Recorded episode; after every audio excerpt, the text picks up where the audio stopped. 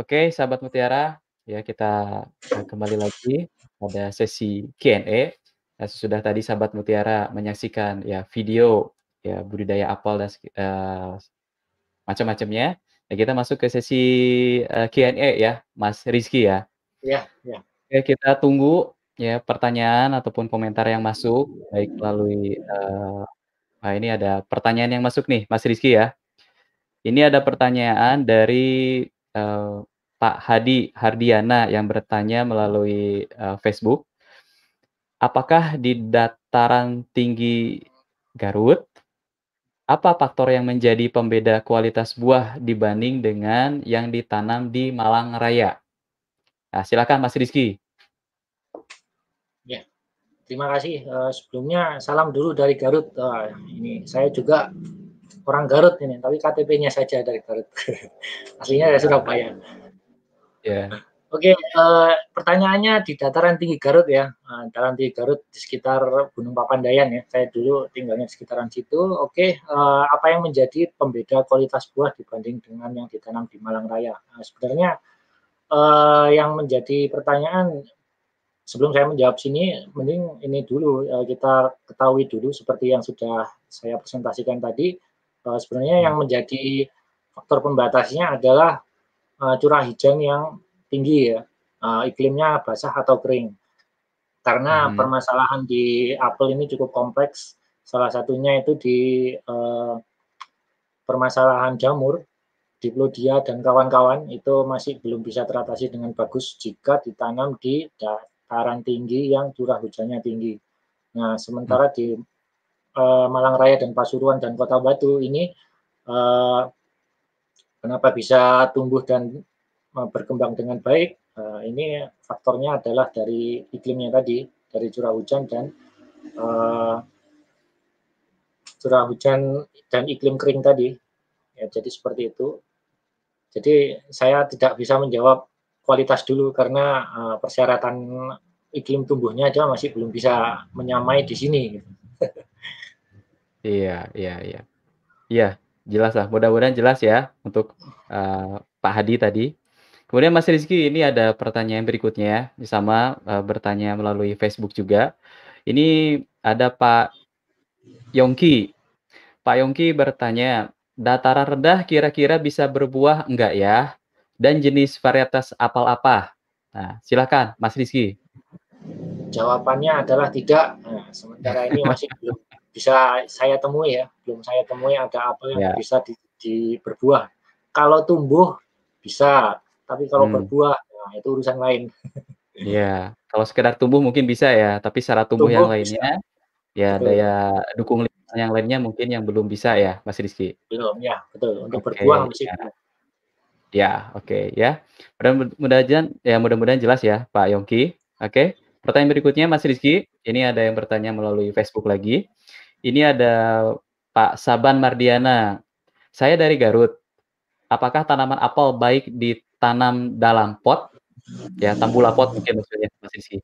Ya, kalau pertanyaannya apakah tanaman apel baik ditanam dalam pot, selama apa namanya, eee, iklim dan curah hujannya tadi mendukung, suhunya juga mendukung, bisa tumbuh. Tapi kalau Mmm. untuk berbuah, eee, saya masih belum pernah tahu ya, karena Mmm. jarang sekali ada, baik itu di balai penelitiannya, di tingkat penghobi maupun di penjual yang ada di Kota Batu pun jarang Mmm. ada yang, eee, membudidayakan apel dalam pot. Sepertinya selama selama ini masih belum ada. Tapi Mmm kalau asal mmm. bisa tumbuh, bisa, tapi kalau untuk berbuah, nah itu beda lagi. Ya. Paham paham ya. Mudah-mudahan jelas ya. Oke, kita pertanyaan berikutnya, Mas Rizky, yang bertanya melalui Facebook. Ini ada Pak Zuhardi Dadi, beliau bertanya, "Apakah apel Malang bisa tumbuh di tanah pasir?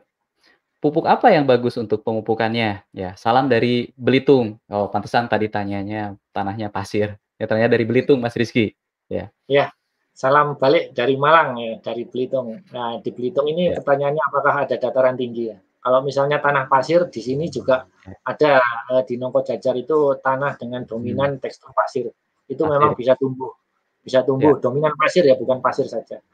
Kalau misalnya pasir saja nanti akan bermasalah pada cengkramannya ya, karena pohon apel tajuknya akan cukup lebar dilakukan yeah. uh, pelengkungan cabang tadi ya. Nanti yang dikhawatirkan nanti uh, tidak bisa menyangga itu itu akan akan hmm. berat ya. Apalagi kalau sudah berbuah. Buah hmm. kalau misalnya tanamannya bagus bisa sampai 30 kilo wah itu nanti pasti tumbang ya kalau untuk pasir, yeah. murni pasir. Ya. Kalau untuk yeah. dominan pasir dengan diselingi debu atau sedikit liat masih bisa. Ya. Jadi seperti itu. Oke. Kita tunggu pertanyaan berikutnya ya, Mas Rizky. Ya. Oke, ini ada pertanyaan berikutnya Mas Rizky ya, melalui Facebook juga bertanyanya. Ini ada Pak Rohman kan. Selain masalah harga tren penanaman apel menurut Mas Rizky menurun, Apakah penurunan penanaman ini juga akibat apel Malang kurang bisa bersaing dari segi kualitas daripada apel luar negeri? Bagaimana cara meningkatkan kualitas dan kuantitas produksi apel Malang agar bisa bersaing dengan apel impor? Salam dari Wonosobo bareng dengan Om Denny. Oh, Denny ini ya, Purwanto kayak yang nonton nih. Iya. Salam balik ya. buat Denny Purwanto, agronomis ya. di Jawa Tengah ya. Jadi ya. pertanyaannya cukup bagus ini, uh, apakah kualitas yang memang harus diakui secara kualitas uh, tidak kalah sebenarnya, sebenarnya tidak kalah.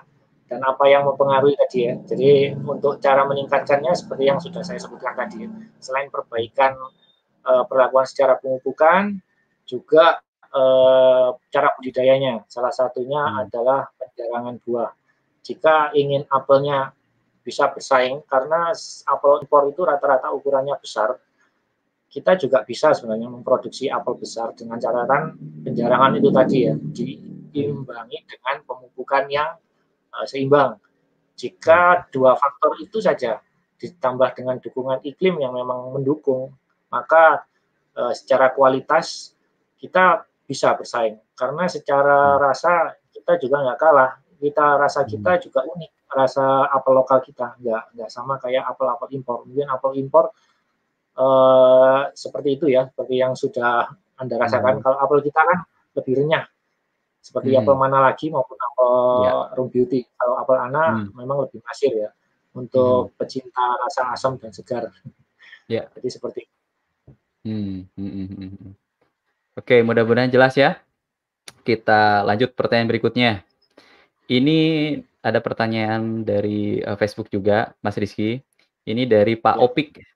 Beliau bertanya, apakah tanaman apel merupakan tanaman sensitif klor? Penggunaan kalium dalam klor tinggi pada apel bagaimana akibatnya? Salam dari Temanggung. Ya nonton bareng lagi ini sama Om Denny katanya. ya. Silakan Mas Rizky, silakan. ya sama nonton bareng dengan para petaninya. Ya, jawabannya apel sensitif klor. Jadi makanya kita menyarankan pemupukan pupuk dengan kalium tinggi pakai subur kali butir, di mana subur hmm. kali butir adalah pupuk kalium tinggi yang bebas klor. Jadi kalau yeah. misalnya terlalu klor, uh, nanti apelnya akan cepat ini ya, karena klor itu sifatnya menyerap air. Nanti hmm, higroskopis ya. Ya, higroskopis. Hmm Ya. Jadi nanti uh, buah apelnya lebih cepat busuk ya. Di, di maka nanti uh, kaitannya serangan hamanya akan lebih mudah. Jadi hmm. lebih mudah terserang jamur, lebih mudah hmm. terserang oleh serangga. Jadi nanti malah kurang bagus. Makanya kita merekomendasikan pupuk kalium yang bebas klor saja. Ya, mudah-mudahan jelas ya, uh, Pak Opik. Oke, ada pertanyaan berikutnya. Bertanya melalui Facebook juga, Mas Rizky. Ini ada Kang Yadi. Kang Yadi bertanya, untuk pemupukan, jeda waktunya berapa bulan sekali intervalnya. Kemudian, dan dari sebelum pembungaan atau setelah perontokan ke pengisian buah atau ke pembesaran buah, berapa bulan ya? ya seperti itu.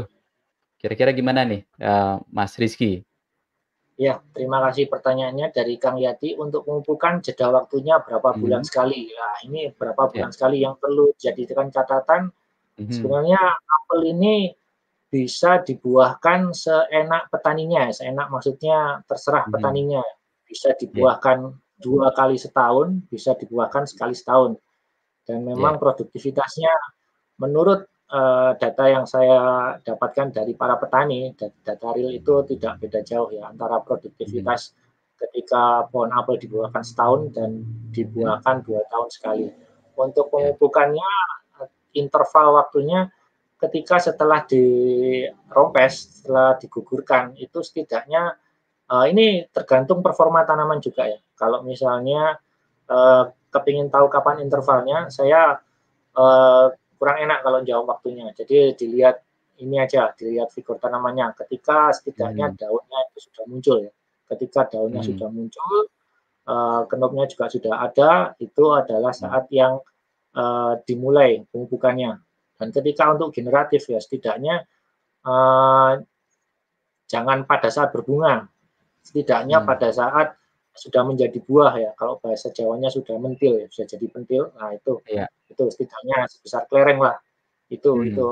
Nah kenapa saya jawabnya seperti ini karena uh, timing pemupukan antara varietas Ana, mana lagi dan Room Beauty itu berbeda. Kalau Ana itu hmm. lebih cepat dan kalau hmm. Room Beauty mana lagi itu uh, lebih lama dibandingkan Ana karena Ana itu uh, varietas yang paling cepat dibandingkan hmm. varietas yang lain. Jadi seperti itu jawaban saya. Semoga puas. Iya. Kalau belum puas nanti tinggal ini kan apa bergabung di grup Telegram komunitas MPK Mutiara ya. Oke, ini ya. ada pertanyaan berikutnya. Bertanya melalui Facebook juga. Ini dari Pak Asep bertanya, "Bang, sampai berapa tahun tanaman apel bisa berproduksi maksimal?" Ya, Salam dari Wonosobo juga ini. wah banyak sekali yeah. nih petani Wonosobo. Terima kasih. Salam balik dari Malang. Uh, Oke, okay. berapa tahun tanaman apel bisa ya. berproduksi yeah. maksimal? Uh, saya sebutkan dulu tanaman apel mulai berbuah itu setidaknya umur empat tahun lah baru bisa diharapkan buahnya. Hmm. Itu pun tidak banyak, masih sekitar hmm. 2-3 kilo saja. Dan hmm. untuk masa produktif paling bagusnya itu umur 10 sampai 15 tahun. Nah, hmm. antara umur 10-15 tahun ini fase puncak produksinya, hmm. eh, kapasitas produksinya bisa sampai kalau bagus bisa sampai 50 kg per tahun, hmm. bahkan bisa lebih kalau memang perawatannya bagus dengan pemupukan seimbang dan eh, dibarengi dengan perawatan plus eh, iklim yang bagus tentunya. Dan hmm. ketika mencapai 15 tahun ke atas memang eh, tidak disarankan untuk lanjut lebih baik untuk diremajakan. Tapi pada hmm. kenyataannya di lapangan, uh, terutama di Tongkol Jajar itu ada yang sampai 50-60 tahun, ini tanamannya besar. Mungkin itu ya. bisa berproduksi bagus, tapi uh, hanya satu dua saja. Kalau misalnya untuk skala kebun yang banyak, nah, itu hmm. agak sulit saya rasa. Jadi sampai umur 15 tahun saja. Setelah itu kita sarankan hmm. untuk uh, diremajakan atau ditanam. Remajakan ya. Hmm. ya. Oke. Okay. Mudah-mudahan, uh, jelas ya.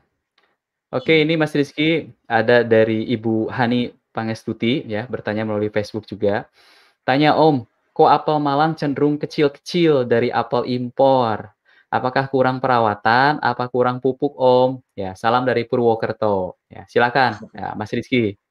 Ya, terima kasih pertanyaannya Bu Hani ya. Ini menarik juga ini. Kok apel Malang ya. cenderung lebih kecil ya? Karena mungkin satu, uh, varietas introduksi ya di sini karena bukan aslinya apel, jadi eh, produksinya juga masih kurang maksimal, nggak seperti apel impor ya karena memang dia berada di eh, iklim asalnya itu satu. Hmm. Yang kedua eh, apa tadi pertanyaannya? Eh, apakah kurang perawatan? Nah, untuk perawatan yeah. sendiri seperti yang sudah saya jabarkan tadi, memang dari tahun ke tahun tantangannya berbeda-beda setelah dulu itu pernah jamur, habis gitu ada kutu sisik, habis gitu lalat hmm. buah, jadi tiap tahun memang berubah. Apakah perawatannya kurang maksimal? Jelas kurang maksimal. Kenapa kurang maksimal? Tantangannya berbeda-beda. Jadi petani seperti harus menerka. Tahun ke depan hmm. ini tantangannya apa? Karena ini hmm. disebabkan uh, perbedaan iklim ya. Kalau di, di iklim subtropis berbeda hmm. dengan iklim tropis ya. Kalau di hmm. iklim subtropis ada masa perpindahan musim itu kan jadi uh, perputaran siklus hamanya mungkin terhenti ya. Kalau di sini yeah. nah, beda. Mungkin bisa terus terus terus, nah, diobati malah mereka berevolusi akan menjadi hmm. semakin kuat. Jadi itu hmm. kalau dari segi perawatannya. Hmm, diracun mungkin bukan diobati. Nah, ya maaf, diracun. Jadi Iya iya. racunnya semakin meningkat dosisnya, Iya. semakin meningkat, eee, bahan aktifnya, semakin banyak. Nah, Iya. itu tantangan dari petani apel.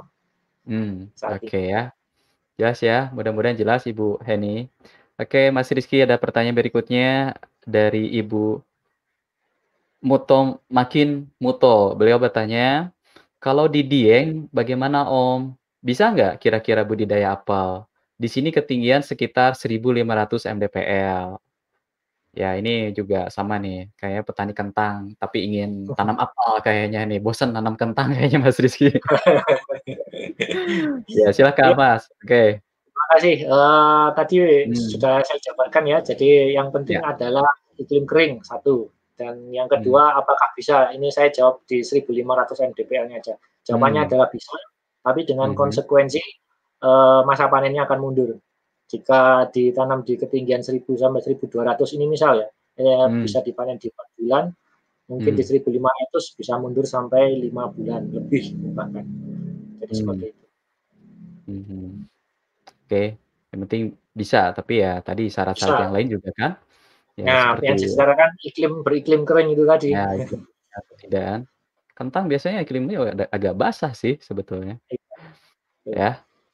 Ya. Tapi kalau mau dicoba ya coba aja silahkan kan Bu, nggak salah, nanam 1, 2 pohon. Ya, Oke, ini 1, ada 2 pertanyaan berikutnya Mas Rizky, ada dari Pak Malik Pajar, ya bertanya melalui Facebook. Beliau bertanya, "Saya dari Majalengka, saya mau mencoba tanam apel. Di kebun saya sudah ada tanaman jeruk. Apakah bisa? Dan bagaimana dari segi pengendalian HPT-nya? Hatur nuhun," katanya, eee, Mas Rizky. Sami-sami ya. Dari Majalengka untuk tanaman apel sebelumnya ada tanaman jeruk, apakah bisa? Jawabannya adalah bisa, cuman Mhm. yang jadi catatan apakah bisa berbuah atau tidak, nah itu belum ada jaminan, Pak. Nah, untuk Mmm. pengendalian HPT-nya oh ya pertanyaannya lagi, tadi tidak disebutkan ketinggiannya, Pak, ya, ketinggian dan curah hujannya. Selama iklim Iya. kering, ya Majalengkanya kurang jelas juga ini, apakah Iya. dataran tingginya atau dataran rendahnya juga, saya juga kurang, eee, jelas. Majalengka kan ada dataran tinggi, ada dataran rendah. Ya semoga Betul, saja ya. yang tanyanya dataran tinggilah, bukan dataran rendahnya. Iya. Untuk Oke. pengendalian hama penyakitnya, saya rasa kalau di Ya. petani-petani di sekitaran Nokojajar, Batu, cukup biasanya pakai bahan aktif Arformed untuk jamur dan funginya itu biasanya pakai Mancozeb. Mmm. Itu saja, Mhm saya ndak mhm. terlalu banyak ke racun karena kita Mmm. ngomong nutrisi ya. Iya, nanti untuk pengendalian OPT nanti bisa berdiskusi dengan rekan-rekan, eee, kami lainnya dari, eee, formulator, eee, pestisida lah Mas Rizky ya. Iya, Oke betul. Mas Rizky ini ada mungkin 1 pertanyaan terakhir ya, ya dari Pak Sunaryo, sama juga bertanya melalui, eee, Facebook. Tanya, "Om, pupuk mikro komplit produk Merauke apa namanya? Ya, mohon maaf karena saya masih pemula," katanya. Silakan Mas Rizky, ya mudah-mudahan Pak Iya. Sunaryo juga mau tanam apel juga kan, gitu. Silakan Mas. Amin. Oke. Iya, Pak, dimaafkan, Pak, meskipun masih pemula. Jadi pupuk mikro komplit kita ada 2 Iya. macam, kita punya Merauke Vitoflex dan Merauke Vitaflex. Bedanya di Merauke Vitoflex untuk sprei tanaman biasa, eee, tanaman Mhm. tanaman ya tanaman pokoknya yang dibudidayakan, itu cocoklah pakai Merauke Vitoflex, bisa Bapak-Bapak Mmm. buktikan. Dan untuk Ya. Merauke Vitaflex-nya adalah untuk peruntukan pupuk hidroponik. Hidroponik, Sama-sama iya. mikro komplitnya ya. Fe, Iya. Mn, Zn, Cu, boron, Dan molibdenum. Betul. Iya. Cuman bedanya Merauke Vitoflex itu difoliarkan saja, kemasan Iya. ada 2,5 gram dan 25 gram ya untuk, Oke. eee, tangki 2,5 eh sorry 20 liter itu pakai yang saset kecil 2,5 gram, untuk 1 drum 200 liter itu pakai yang, eee, 25 gram. Oke Mas Rizky itu tadi, eee, pertanyaan terakhir, oke. Ya. Terima kasih banyak Mas Rizky sudah temenin saya ya pada acara Temu Tani Online kali ini, Terima ya. kasih sama-sama, atas antusiasmenya, sahabat. Iya. Nanti kalau ada pertanyaan-pertanyaan lanjutan mungkin kita bisa berdiskusi lebih lanjut ya dengan, eee, sahabat mutiara semua di komunitas NPK Mutiara. Oke mungkin, eee, sahabat mutiara, ya demikian, eee, Temu Tani Online pada episode ke-22 kali ini. Mungkin untuk kesimpulan, eee, sederhananya adalah, ya meskipun, eee, jumlah populasi pohon apel di Malang sekitarnya mungkin dari presentasinya Mas Rizky, ya sekitar kurang lebih ada penurunan lah, tapi itu tidak menyurutkan ya nama besar ya apel Malang ya. Masih ada beberapa, eee, komoditi varietas yang dibudidayakan di sana seperti apel Ana, terus kemudian ada apel, eee, mana lagi dan apel, eee, Rome Beauty. Nah, mungkin untuk produksi supaya tetap optimal, hasilnya juga kualitasnya juga tetap terjaga. Nah, selain program pemupukan atau nutrisi yang tepat dan berimbang, juga sahabat mutiara yang lagi menanam apel nih, ya mohon untuk perhatikan, eee, syarat tumbuh, eee, daya dukung lingkungan lainnya. Ya karena apel ini tadi dari presentasinya Mas Riki adalah tanaman, eee, introduksi ya, bukan dari, eee, daerah asalnya. Jadi perhatikan syarat tumbuh, eee, ininya, tanamnya, kemudian juga perhatikan, eee, jarak tanamnya, terus perhatikan juga, eee, cara pelengkungan, eee, cabang, defoliasi atau perompesan dan penjarangan buah, supaya ya hasil tanaman apelnya, produksinya terus tetap, eee, optimal dan mudah-mudahan bisa awet panjang umur, pohon apelnya bisa ya kurang lebih 15 tahun, bahkan ada yang, eee, lebih dari 50 tahun katanya. Tapi meskipun Mas Rizky tadi lebih baik sih 15 tahun kita melakukan peremajaan. Oke, sahabat mutiara, jika temu tani online kali ini dirasa, eee, bermanfaat, ya silahkan dan mohon bagikan sebanyak-banyaknya di sosial media sahabat mutiara, eee, lainnya, ya.